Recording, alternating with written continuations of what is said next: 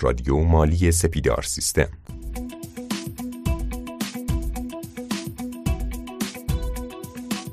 عرض سلام دارم خدمت شنوندگان عزیز رادیو مالی. امیدوارم که حالتون خوب باشه. با قسمت 104 رادیو مالی سپیدار سیستم در خدمتتون هستم. تو این قسمت می‌خوایم در مورد صورت معاملات فصلی یا همون بحث خرید و فروش فصلی صحبت بکنیم و دعوت کردیم از جناب آقای رستگار که روی خط بیان. و بتونیم این پادکست رو از حضورشون استفاده بکنیم. آقای رستگار اگر صدای من رو میشنوید سلام وقتتون بخیر. منم سلام عرض می‌کنم خدمت شما. امیدوارم حالتون عالی باشه. خیلی خوشحالم که امروز در خدمتتون هستم. با موضوع بسیار کاربردی و جذاب صورت معاملات فصلی. انشالله بتونیم امروز هم مثل برنامه های گذشته مطالب خیلی خوبی رو بگیم و دوستانم استفاده بکنن. در خدمتتون هستم. خیلی ممنون از شما. خیلی درخواست داشتیم در خصوص بحث صورت معاملات فصلی. دوستان سوالات بسیار زیادی رو میپرسیدن. البته ما توی پرسش و پاسخ پاسخ دادیم به سوالات اونها ولی توی این قسمت می‌خوایم بیشتر در مورد صورت معاملات فصلی صحبت بکنیم. از کجا باید شروع کنیم آقای رستگار؟ خدمت شما عرض شود که ما وقتی که میگیم صورت معاملات فصلی عموما دو تا ماده تو ذهنمون میاد. ماده 169 و 169 مکرر قانون مالیات های مستقیم. اگر اجازه بدین چون متن این دو تا ماده بسیار مهمه من شروع بکنم از ماده 169 شروع بکنم. بعد حالا انشالله هر جا که نیاز به تفسیر بود خدمتون عرض می‌کنم. موافق هستین؟ بله حتما. ببینید کلا صورت معاملات فصلی الان به بازوی اجرایی سازمان مالیاتی تبدیل شده و تکلیفی هستش که خیلی اگه بخوایم ساده بگیم من و شما مثلا فرض فرمایید من یه خریدی از شما می‌کنم آقای مزدوادی.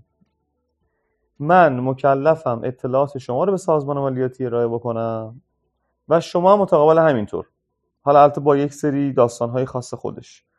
پس سازمان مالیاتی با استناد به گزارشات معاملات فصلیه که خیلی وقتا فرار مالیاتی رو متوجه میشه خیلی وقتا کسمان رو متوجه میشه خیلی وقتا پس به خاطر همین موضوع این خیلی اهمیت داره ماده 169 قانون پاراگراف اولش اومده چی گفته؟ اومده گفته که اشخاص حقوقی و صاحبان مشاغل موضوع این قانون که حسب اعلام سازمان امور مالیاتی کشور موظف به ثبت نام در نظام مالیاتی می‌شوند مکلفند برای انجام معاملات خود صورت حساب صادر و شماره اقتصادی خود و طرف معامله را در صورت حسابها، قراردادها و سایر اسناد مشابه درج و فهرست معاملات خود را به سازمان مذکور ارائه کنند.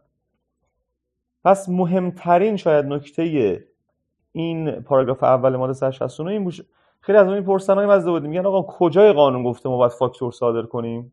همینجا گفته. پاراگراف اول ماده 169 آقای رستگار این یعنی معنیش این هستش که ما دیگه نمی‌تونیم به غیر از فاکتور رسمی نه فاکتوری صادر بکنیم نه فاکتوری دریافت بکنیم. ببینید اینکه عموما ما میگیم فاکتور رسمی غیر رسمی از نظر قانون مثلا فاکتور غیر رسمی نداریم. ما یک نوع فاکتور داریم از طبقه بندی. ما فقط فاکتور رسمی رو سازمان می‌شناسه که اون اول جلوتر میگم انواع فاکتور کدوم ها هستن چجوریه. پس اینکه میگیم غیر رسمی اصلا سازمان غیر رسمی فاکتور نمی‌دونه. پس وقتی اینجا میگه صورت حساب صورت حساب هایی که تو آینه ماده 95 حالا جلوتر میگیم. اونجا گفته ملاکه نه صورت حساب های دیگه. این یه نکته. نکته بعد من چون عادت دارم حالا هم سر کلاس ها هم توی همایش ها و سمینارها میگم همیشه دوستان قانون رو بخونید تا قویشین به خاطر همین من دارم خط به خط می‌خونم و تفسیر می‌کنم تا جایی که بتونم. به خاطر اینکه دوستان اگر مسلط به قانون باشن خیلی وقتا می‌تونن کارشون جلو ببرن. الان همین خط اول. گفته اشخاص حقوقی و صاحبان مشاغلی که مکلف به ثبت نام هستن. مگه کسی هم از مکلف ثبت نام نباشه؟ بذار فکر کنیم ببینیم اصلا مگه میشه؟ مگه همه اشخاص حقوقی و حقیقی مگه نیازی نیست که ثبت نام بکنن؟ جواب بله مثلا ما قسمت های اولیه رادیو مالی اگر دوستان دنبال کرده باشن اونجا گفتیم مثلا تبصر 11 ماده 53 یعنی من رستگار یه فلش بک هم بزنیم به اون موقع. من رستگاری خونه تهران داشتم مسکونی تا 150 متر شهرهای دیگه تا 200 متر. اگر صرفا اینو داشته باشم نیاز به ثبت ندارم. یا من رستگار ماده 81 ام. کشاورزم دامدارم دامپرورم حقیقی هستم ها نیاز به ثبت نام ندارم. به خاطر همین موضوع این موارد هست که میگه غیر از این حالات تماما اونایی که مکلف ثبت نامان مکلفم فاکتور صادر بکنن.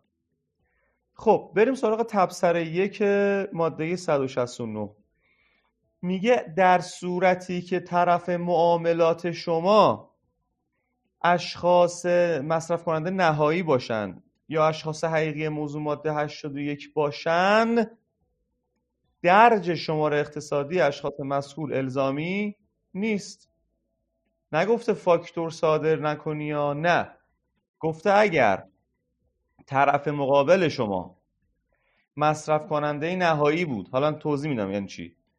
یا اشخاص بازم حقیقی ماده 81 بود یعنی همون کشاورز و دامدار و دامپرور اینا درج شما اقتصادی لازم نیست. حالا مصرف کننده نهایی رو دقیقا خط بعدی شما تعریف کرده. گفته کسیه که کالاها و خدمات رو برای نیاز خودش می‌خواد. الان علی مزید آبادی بلند شه بره سوپرمارکت مثلا ماست بخره واسه مصرف خودش دیگه. میگه میشه مصرف کننده نهایی. نمی‌خواد اونو بخره بفروشه که. پس تبصره یه گفتش که اگر طرف معامله شما مصرف کننده نهایی باشه یا 81 باشه حقیقی درج شماره اقتصادی اشخاص مسئول لازم نیست.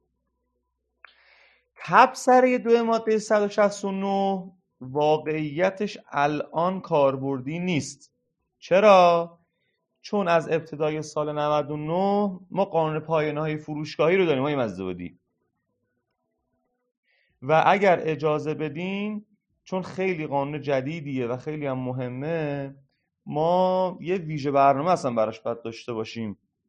چرا؟ چون این تبصره دو در ارتباط با سامانه صندوق مکانیزه فروش صحبت کرده و این اصلا عملیاتی نشد. بعد خیلی هم تو اجرایش ما مشکل داشتیم و اینا. قانونگذار چون خیلی براش مهم بود تبصره دو رو تبدیل کرد به قانون. یعنی الان قانون پایان های فروشگاهی ما داریم.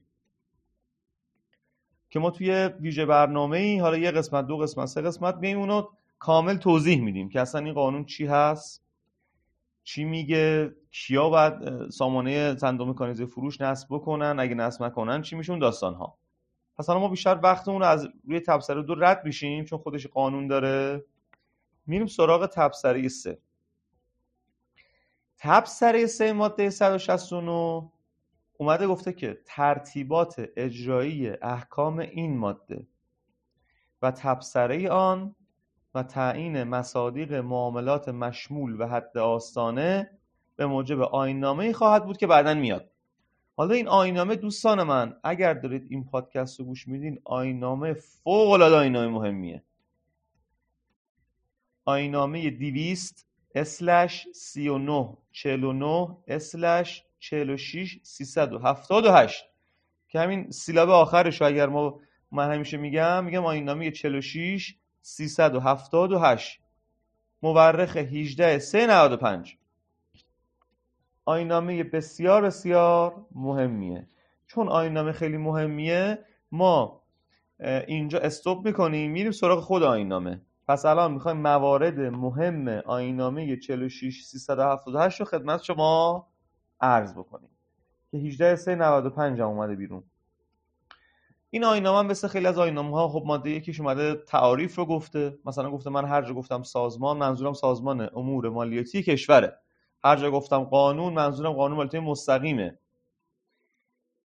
حالا چند تا تعریفش مهمه. مثلا تعریف سامانه معاملات. میگه من هر جا گفتم سامانه معاملات منظورم سامانه الکترونیکی است که به منظور انجام تکالیف مقرر توسط اشخاص برای مش... برای ارسال معاملات فصلی توسط سازمان ایجاد شده. که می‌دونیم دیگه توی سایت tax.gov.ir که میریم ما معاملات فصلیمون رو به صورت الکترونیکی توی این سایت می‌تونیم ارسال بکنیم. یا مثلا تعریف معاملات. آقا معامله یعنی چی هستن گفته هر گونه فعالیت اهم از تجاری و غیر تجاری است که منجر به خرید کالا و خدمات و دارایی یا تحصیل درآمد در ازای فروش کالا و دارایی یا ارائه خدمت برای اشخاص حقوقی و صاحبان مشاغل موضوع قانون می شود پس تعریف معامله رو ما اینجا داریم. فهرست معاملات چیه؟ من یه توصیه بکنم. بعضی از بچههایی که حالا می‌خوان آینامه ها رو بخونن میگن خب ماده یکش که مهم نیست تعریف گفته. اتفاقا مهمه.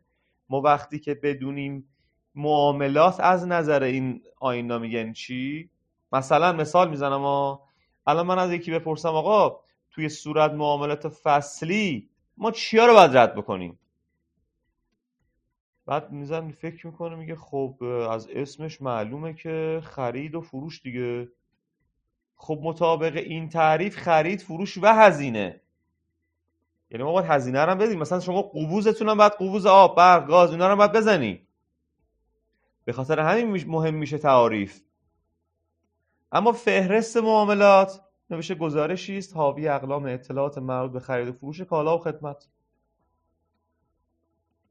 یه پایینتر نوشته صورت حساب.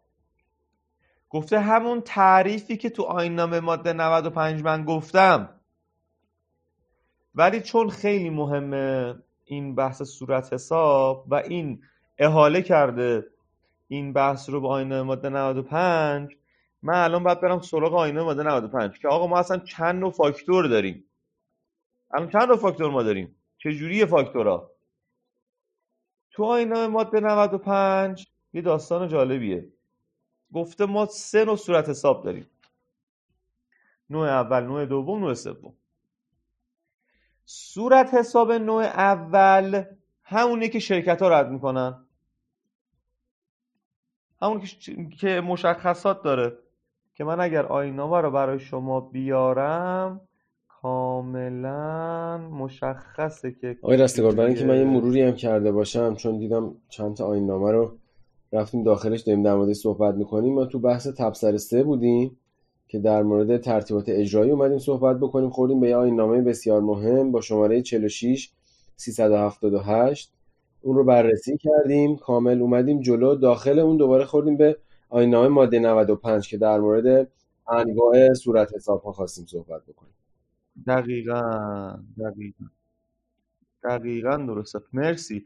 پس ما الان آینامه تو آینامه شد. اینا دوستان یک مقدار حواسشون جمع باشه؟ ببینید آینامه ماده 95 که من بارها بارها بارها بارها گفتم تو رو به خدا بخونید. یکی از مهمترین آینامه های قانونه آینامه ماده 95 به شماره 230 761 مورخ 4 12 94 صورت حساب رو اینو من بارها از من می‌پرسن و بارها هم میگیم.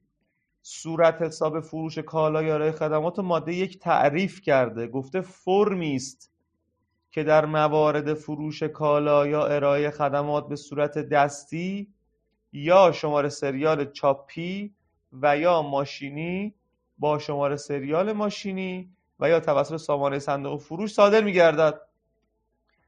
خیلی از ممیزین محترم مالیاتی موقع رسیدگی میان میگن فاکتور شما چرا اصطلاحا شماره فاکتور ملخی نیست؟ یعنی با دستگاه ملخی چاپ نشده برجسته باشه. یا نمی‌دونم چرا رنگش قرمز نیست. چرا بالا آقا اینجا صورت حساب تعریف کرده. کجا نوشته حتما باید ملخی باشد؟ کجا نوشته حتما باید رنگش این باشد؟ گفته آقا اینطوری باشه.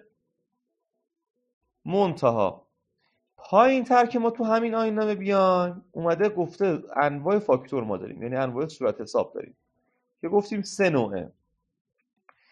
دوستان من صورت حساب نوع اول که اشخاص حقوقی مکلفند ارائه بکنن ماده هشت. اومده گفته گفته صورت حساب نوع اول توی اگر می‌خوان ظاهرش رو ببینن ظاهر پیشنهادیش رو ببینن تو گوگل search کنن. بذارن صورت حساب نوع اول. میگه باید دارای شماره سریال چاپی یا ماشینی تاریخ و حداقل در برگیرنده اطلاعات هویتی شامل نام، نام خانوادگی، نام شخص حقوقی، شماره اقتصادی، نشانی کامل، کد پستی فروشنده و خریدار و مشخصات کالای رو خدمت باشن مقدار مبلغش. میگه بعد اینا رو داشته باشه. حالا فرمتش چجوری باشه؟ ظاهرش چجوری باشه؟ نگفته که یا صورت حساب نوع دوم الان شما میری هایپر مارکت میری فست فود میری این مغازه این فاکتوری که بهت میده این طول و درازه میشه صورت حساب نوع دوم. میگه صورت حساب نوع دوم که صرفا در موارد استفاده از سامانه صندوق فروش صادر می‌شود باید دارای شماره سریال ماشینی تاریخ و حداقل در برگیرنده اطلاعات هویتی شامل نام نام خانوادگی یا نام شخص حقوقی شماره, شماره اقتصادی نشانی کامل و کد پستی فروشنده است.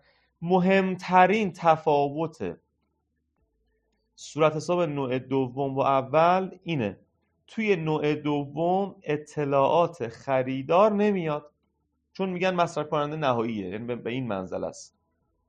که من همیشه گفتم اگر برای شرکت خرید می‌کنید صورت حساب نوع دوم نگیرید. نوع اول درخواست بکنید. می‌دونید که این فروشگاه زنجیره بزرگ اینا شخص حقوقی هستن. آقای رستگاری یه سوالی پیش میاد. ما از این فروشگاه های اینترنتی حالا نمی‌دونم اسم ببرم یا نه درست هستش. خرید که می‌کنیم اطلاعات ما رو کامل می‌گیره ازمون. و بعضا من حتی دیدم فاکتور رسمی هم صادر می‌کنه. یعنی حداقل کد ملی من داخل اون هست نام نام خانوادگیم هست آدرس و کد پستی داخلش اومده. مگر اونجا من با مصرف کننده نهایی که از یه سوپرمارکت خرید می‌کنه یا جای دیگه فرقی می‌کنه؟ آفرین. ببین الان شما مثلا دیجیکالا خرید بکنی اطلاعات همه رو می‌گیره خب؟ بله. ببین ما گفتیم که جلو قبلتر گفتیم دیگه. گفتیم تکلیف ارائه صورت حساب از کسی ساقط نشده. البته جلوتر یه آینامه داریم یه استثنا داریم. حالا میگم جلوتر. برای همین فروشگاه های اینترنتی حالا ما دیجیکالا رو مثال می‌زنیم چون دیگه سرآمده دیگه.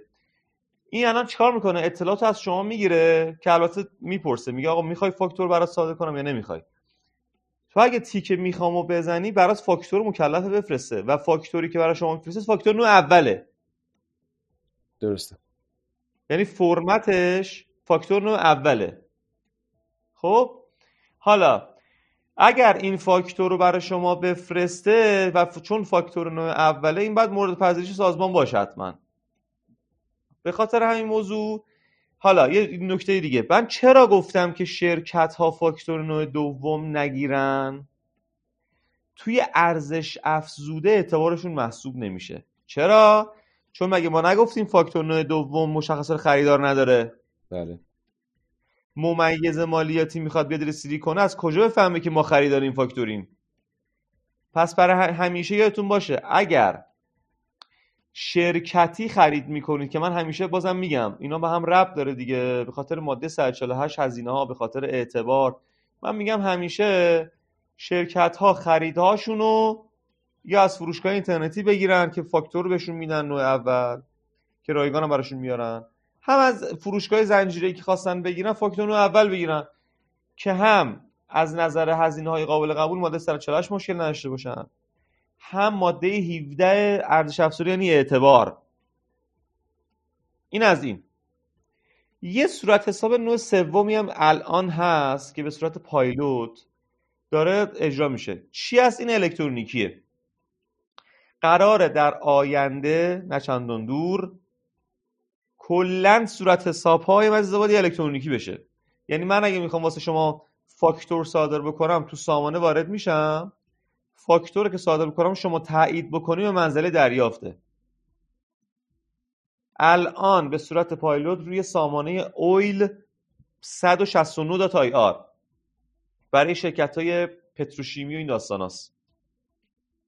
دارم فعلا اونجا اجرا می‌کنم که با user pass کد user pass کد اقتصادشون که وارد بشن اونجا راحت می‌تونن فاکتور صادر بکنن. این چه شکلیه؟ دقیقا این چه شکلیه دقیقا؟ یعنی دو طرف وارد سامانه میشن یه طرف صورت حساب رو ارسال می‌کنه اون طرف تایید می‌کنه.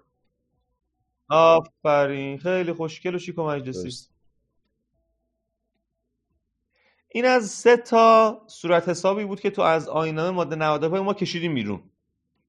برگردیم همون آینامه 46 378 تو ماده یکش بودیم اگه بله، یادتون بله. باشه.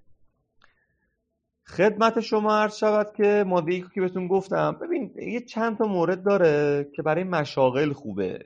این آیین من چون زیاد کاربردی اینجا نیست مثلا ماده سهش در ارتباط با مشاغل خدمت شما عرض شود که این نکته خیلی جالب داره. حالا یه چند تا مورد هم آورده ممکنه به بحث ما زیاد ارتباط نداشته باشه. ولی مثلا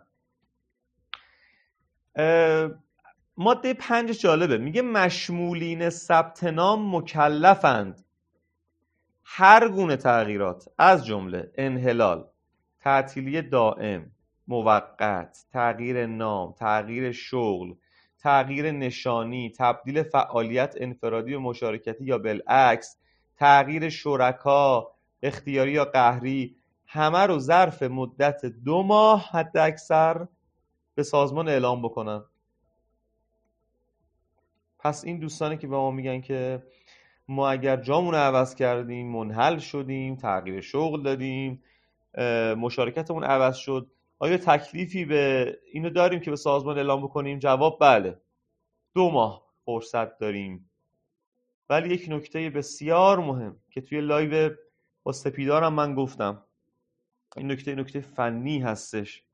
هر کجایی تو قانون هر کجایی تو قانون و بخشنامه ها تکلیفی رو به عهده معدی گذاشت سوال از خودمون می‌پرسیم که ضمانت اجرای این چیه؟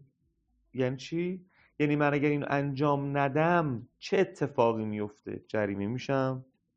یا یه بلایی من از قرار سرم در بیارم جواب این ماده پنج ضمانت اجرا نداره. یعنی چی؟ یعنی من اگه ظرف دو ماه به سازمان مالیاتی اعلام نکنم اتفاقی نمیفته. این از این. اینا رو همه رو دارم میگم که اگر یک زمانی دوستان با این مسائل برخورد کردن بدونن که یه وقت چه می‌دونم یک مأمور مالیاتی اومد گفتش چون ظرف دو ماه نیاوردی مثلا این بلا سرت میاد یا این جریمه رو میشی آقا ضمانت اجرا نداره توی آیین نامه که. اما یک ماده بسیار مهمی داره. ماده بسیار مهمی آینامه ماده نهشه که چی میگه؟ این سوال آخه باید بپرسیم از خودمون که آقا کیا مکلفن که صورت معاملات فصلی به سازمان مالیاتی ارسال بکنن؟ کیا مکلفن؟ خیلی سوال مهمیه ها. خیلی سوال مهمی. آیا همه مکلفن ارسال بکنن؟ ماده نه میگه. میگه اشخاص زیر مشمول ارسال فهرست معاملات می‌باشند. الف. کلی اشخاص حقوقی. ب. صاحبان مشاغلی که گروه اول مشاغلن تو آیین ماده 95 جیم صاحبان مشاغل مشمول اجرای قانون مالیات بر ارزش افزوده. خب اینجا وایسیم. یک نفر رفت دیوان عدالت اداری و قسمت جیم رو باطل کرد. آقای مزید آبادی. یک دادنامه ای ما داریم از هیئت عمومی دیوان عدالت اداری. شماره دادنامه 2461 2462 2463 زمانی که این چند تا عدد میاد برای یک دادنامه یعنی چند تا درخواست برای ابطال رفته. تاریخ رأی شنبه 16 آذر 98 یعنی چی؟ یعنی یه نفر رفت دیوان گفت آقا این بند جیم باید باطل بشه. خلاصه بهتون بگم الان همه اشخاص حقوقی و فقط گروه اول مشاغل نیازه که معاملات فصلی بفرستن. دوستان من این خیلی مهمه ها. گوش کنن.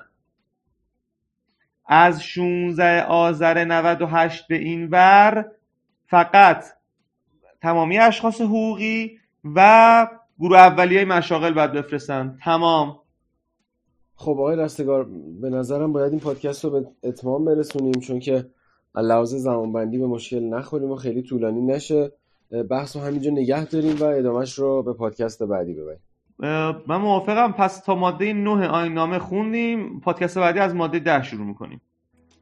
خیلی ممنون از شما آقای رستگار که امروز وقتتون رو به ما دادید. در آخر اگه صحبتی هست ما میشنویم. سلامت باشید متشکرم. من فقط پیشنهاد می‌کنم این پادکست های مربوط به معاملات فصلی رو حتما تا آخر گوش بکنن چون من جدیدترین آرای دیوانم. دارم میگم اینجا و اطلاعات به روز رو میگم دیگه. انشالله که مفید باشه. خیلی ممنونم از شما و از شنوندگان عزیز. تا پادکست بعدی خداوند یار و نگهدارتون